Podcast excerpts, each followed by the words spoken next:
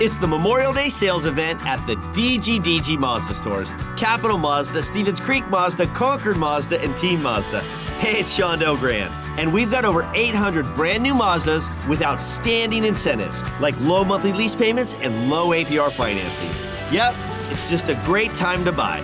So don't miss the Memorial Day sales event at the D G D G Mazda stores in San Jose, Concord, and Vallejo.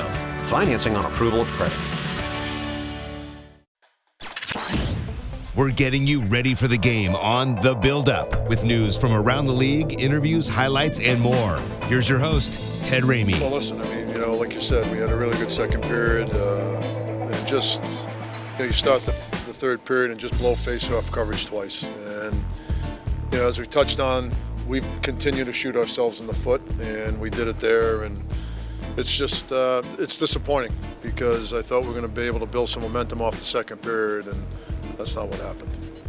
All right, good afternoon, everyone. I hope you're having a nice day so far, and we've got some Sharks hockey to look forward to us. And I'm just going to start off not by being a complete homer, but just by being a realist. The Anaheim Ducks and the Vancouver Canucks are worse than the Sharks. That's not the worst thing in the world. You know, Nashville only has one more point than the Sharks. Let's let's just go there. And then we look at, you know, Columbus, Montreal, not exactly world beaters compared to the Sharks right now. So I understand that everybody is not liking what they're seeing right now. Like, believe me, I, I get it. I wanted this Sharks team to be better than what they have shown so far, and there's a lot of things to be unhappy about. I mean, look no further than Eric Karlsson stopping his feet, lunging at a puck, allowing the guy to go right by him, which leads to a goal. I mean, that's one of those things where you see it happen and you're like, oh boy, it's going to be one of those type of years. And yeah, I, listen, I, I don't, I'm not trying to tell you this team is going to vie for a Stanley Cup. What I continually will ask to see is that you see max effort, is that you see an improvement week to week, and that you see overall things trending in the right direction. But the overall steps of trending in the right direction means it's going to be a couple of steps forward and then a step back. Sharks won two out of three. What we saw on Tuesday night, in my opinion, was a step back, but I also will try and, you know, temper that with saying that Vegas, up to this point of the year, they are playing really good hockey right now. And you can only look at the micro when you go into a game at this point of the year, because there is not a larger sample size of games that we can, you know, point to and say, oh, well, you know, this is not accurate or not indicative of what this team is. Like right now, at this point in time, Vegas has been one of the best teams in the league up to this point. That cannot be denied.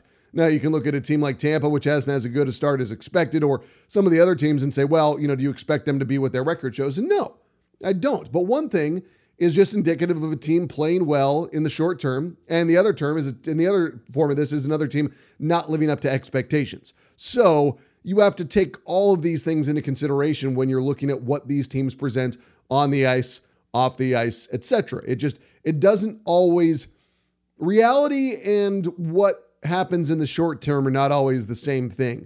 For instance, I think the reality of the Sharks is better than the way they are playing right now. I don't know that that will prove to be true, but I would believe that they are better than their record, just as there are several other teams in the N H L that are better than their record as well. That said, do I expect Vegas to be the best team in the league all year long or one of the best teams? Not necessarily. Could they be? Yeah, definitely possible. But my point is more of, it's early, things change, and I am hoping that when the Sharks get into an easier point of their schedule, they do start to rack up more wins. It doesn't get easier tonight against Toronto, even though Toronto is not at a great state start. It doesn't get easier on Saturday against Tampa, even though Tampa hasn't had a great start. You do get Anaheim, which I feel like they're not off to a great start, and the Sharks could beat them. You also, you know, you'll play Florida, which is not the easiest thing in the world, but then you get, then you get another shot at Anaheim. And then you get a couple of days off before you're back at it. Thursday the tenth, you're going to be in Saint Louis taking on the Blues. Then you have a Friday night in Dallas. Then you've got a Sunday in Minnesota. And then you've got a Tuesday night in Las Vegas. And then you're going to finally be back home on November seventeenth when you're hosting the Red Wings. So, you know, there is a bit of tough scheduling for the Sharks to start off the year. But then after that, it is not as hard. So I will definitely keep that in mind, for lack of a better term. The Sharks, not a good start to the season. There are teams that are off to a worse start than them, so I try to keep it all relative uh, while noting that, you know, this is early, things change. It's not as good as the team was expected to be, in my opinion.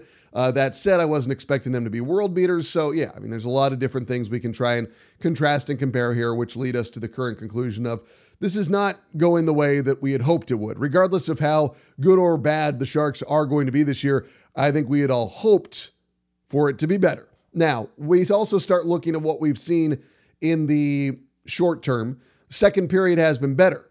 Third period, not gotten much better. In fact, you can make an argument that the third period is getting worse. And, you know, the Sharks entered that game on Tuesday night with a two one lead. And it came out in the start of the second period and played physical hockey. They played hockey that made you excited for what was going to come in the third period, because they scored two straight goals, gave themselves a two one lead, and had Vegas reeling a bit. I mean, when you get that late period goal, when you go up two one and steal momentum entirely, it's one thing to tie, but when you can flip that narrative on its head and take a two one lead heading into the second intermission before the third, to me, that's that's a good sign. That's like, okay, you're doing things well. You've learned from what was not a terrible first period. It wasn't great, but they made their best out of their best look they got. And you know what? That's okay. Like you you bounced back from a, a rough first period, which wasn't the worst we've seen, but not great. But then they had a great second period. And the third period, it just right away, give up a goal. And then a little bit later, they give up two consecutive goals just minutes apart. And it's like, oof. The wheels fell off, and that's the thing with this team. When the wheels come off, they come off quickly, and it's a little bit distressing to see. And that's it's something we've talked about over the past couple of years. It's something we talked about a lot during the abbreviated fifty-six game schedule in twenty twenty-one, is that how does this team respond to adversity? How do they overall respond when things aren't going their way? And that's that's something that I want to see. I want to see these guys go out there and be able to give up a goal and be able to fight their way back into it. Like, not just have the steamrolling momentum of taking it from down oh one to up two one, because it seems like that momentum carries them right onto their faces, that it all falls flat. And different scenarios play out in different games. And yeah, I mean, you love to be a front runner. You love to take a one nothing, two nothing, three nothing lead early and cruise to a win. But I, I would, t- for the mental aspects of this team, one of the things that I'm hoping to see is the Sharks go up One nothing, and then maybe go down two one, and then see if they can fight back for a three two win or hold off the opposition, um, you know, from scoring that game-tying goal in the third period. Like, that's the kind of game I want to see. I want to see a a back and forth where they do not get swamped by the other team's momentum, because up to this point of the year, it feels like the Sharks have just been plugging holes only to see the damn, you know, spring a leak elsewhere. It's that you're trying to make the second period better, and it shouldn't be at the sacrifice of the third period. You're trying to be hotter out of the gates, and that shouldn't mean that you, you know, just don't do anything but play better defense and have not much uh, uh, offensive Uh, opportunities in the first period. And the shots on goal are getting a little bit better, but at the same time, the Sharks are not, I mean, they're the worst shooting, shooting team in the league right now, A, and B, they are just not finding the back of the net. And that's one of the things that we can, you know, talk about the most here, is that Timo Meier and Tomáš Hertl are not producing. That is the most distressing aspect of this. That is the most unexpected aspect of all of this. And it's also why I feel things will get better, because there is not a scenario in which anyone could have predicted that you would have had one combined goal from both Tomáš Hertl and Timo Meier through the first nine games of the year. If you did predict that, by the love of God, tell me what to put on my Powerball for tonight's or Saturday night's drop, because that's like eight hundred million. And if you could see that coming, then you can see a lot coming. So I just, you know, I, I don't understand how this is the reality for both Tomáš Hertl and Timo Meier, especially considering that Tomáš Hertl scored a goal in game number one. He was one of the few bright spots. And it's like, okay, well, you know, the rest of the team might be on, you know, West Coast time, but Tomáš Hertl's fired up for this game. Maybe he can get the Sharks back going. And you know, no, it's it's been totally nowhere. It's been not what the team has been expecting. So again, these things that we're seeing, they have to be considered somewhat an aberration, right? Like, it has to be considered somewhat abnormal that these teams, these guys are not performing as well as they otherwise would have been expecting to. I'm sure there is a possibility that they could both have what we eventually deem to be down years and what we might eventually deem to be a down year for the Sharks. But my general takeaway from all sports is that scorers score. Eventually, they have the season, or they have similar numbers to what you expected to. That could mean that we're going to start tonight with both of them getting a couple of goals and looking exactly like they expected to. And I do think that, considering the Sharks have played well against Toronto in the past, that if they do have a good game, if they do look like themselves, then the Sharks have a much better chance of winning this game. But the most important thing that I think we can point to is that they are both aware of their relative responsibilities, and I think they are disappointed in their games up to this point of the season. The Tomáš Hertl that we heard after the game on Tuesday night is not everyone's favorite lovable, you know, happy, smiling, you know, has almost an anime caricature smile of a face in Tomáš Hertl. I mean, that was an angry, you know, dropping curse words Tomáš Hertl, which is not the norm. I mean, let's let's be honest, guys. Tomáš Hertl is not usually reacting to the game of hockey and his own performances the way that he was the other night. This was an angry Tomáš Hertl. It was a disappointed and dejected Tomáš Hertl. And, well, I mean, you don't have to take my word for it. Listen to Hertl himself. Yeah, you know, I feel shitty because I think especially second, you know, it was probably the best second in so far this season, but our start in third wasn't good. You know, they come on us right away, and and we just did a couple mistakes and give give them the goals. You know, we've been talking, if they score, like, we just can give them, but we just give them the goals, and and this one feel pretty bad because I think especially second, you know, we have a lot of shots. We've been strong, you know, zone and and score late, you know, uh, goal and felt good, but the start in third was pretty really bad from us.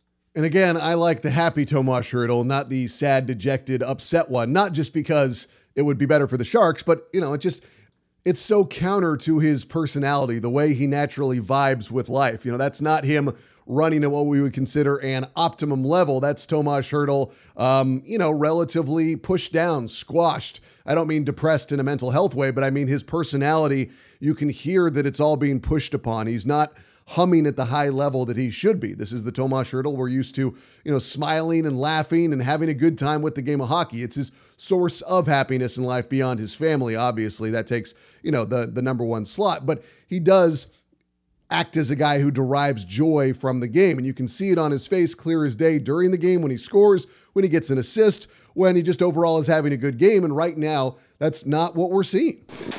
Yeah, you know, for sure it's, everybody has to travel, you know. If, you know, you know, we have a lot of, you know, been all over the place, and we got the most games same time in N H L, I think, you know, and and it was a lot of hockey so far, but you know, some games was right there, but we just play kind of half games. But for sure, it's nice to get some practice and and work down because we didn't have really much time, but. You know, we, we know what we're missing. It's, you know, top players, you know, and, and and we have to just find a way. You know, we got some chances, but we have to still better and and score some goals. You know, it's it's not easy time. I don't know if I ever actually get through it, like, especially early the season. You know, you always get there, but, you know, we... Uh, I know I have to be better. You know, we, we we know we have to score the goals, and and we don't score much, but you know, has to start with us, and we have to just still be better. You know, so we got some last couple of games chances, you know, and rebounds, and almost there, but you know, we have to be more hard around the net and get some unlucky, like lucky bounces for a hot greasy goal, and and hopefully eventually, hopefully start because the shots are there. But it's for sure frustrating because you want to help the team and you're trying so hard. And right now it's feel you got forty seconds ozone shifts and bounce and they score against you, you know, and it's feel really shitty. And and you know, it's you get always through, you know, some tough time for us. It really sucks. It's early the season, and but we have to find a way. We have to, you know, we have to be. I have to be better and stronger, and I have to make a play and help the team win because, you know, it's expected from us. But you know, now we get a little time at home and and figure out and for sure be better. But same time be home. But it's, it's for next five games, the games and the schedule don't get really easier. So we have to just rest up and, and be ready because we get some teeth coming up.